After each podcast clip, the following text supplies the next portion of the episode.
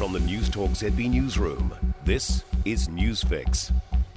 Good morning, I'm Niva Retimanu, and this is your morning news fix for Thursday, 28th of July. In this update, vehicle importers have reversed their support for the government's Clean Car Discount program. The Imported Motor Vehicle Industry Association says the program isn't appropriate for its supply dynamic and the government won't work together on a suitable scheme. It claims there are a multitude of design changes and failures it cannot support. Chief Executive David Vincent told Kate Hawkesby they support the intention of the scheme, just not the mechanism. The government's database needs to be made comprehensive and accurate so they've got detailed information on every vehicle so we know whether it's a penalty or an incentive.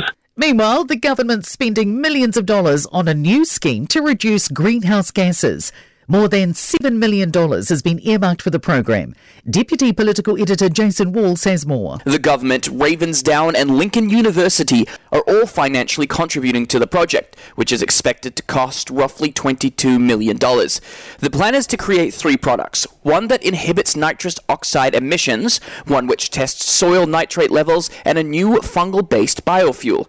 Agriculture Minister Damien O'Connor says when developed, the products and technologies will be made widely available for people to buy. The gyp situation is improving, but the country's shortage of plasterboard isn't over yet. The task force set up to address the issue appears to be making progress.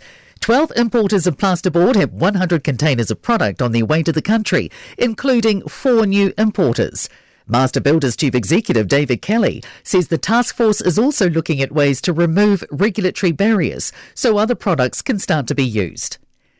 An employment law expert says the Kamahl Santamaria saga should send a clear warning about the dangers of hiring friends.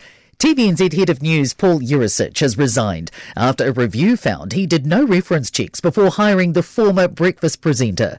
The pair had previously worked together at Al Jazeera.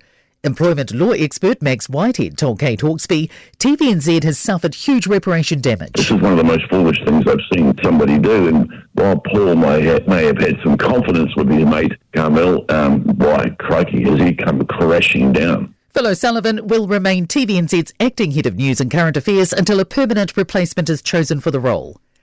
There are concerns the government's funding of water fluoridation won't stretch to smaller councils. Outgoing Director General of Health Ashley Bloomfield has instructed Horowhenua District Council and 13 other councils to add fluoride to their water supply. An $11 million fund has been set up to help the councils following the directive.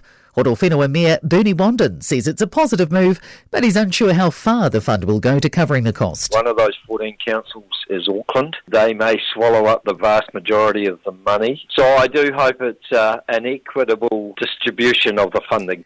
In sport, squash player Joelle King and shot putter Tom Walsh are New Zealand's flag bearers at the Birmingham Commonwealth Games.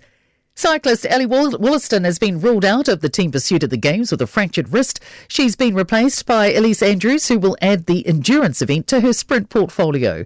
And a 68 run victory for New Zealand over Scotland in the opening 2020 Cricket International of the two match series in Edinburgh.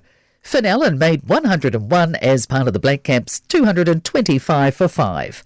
I'm Niva Retimanu, and that's your latest news fix. We'll be back with the next update at midday from the News Talk ZB newsroom. For more news, listen to News Talk ZB live on iHeartRadio.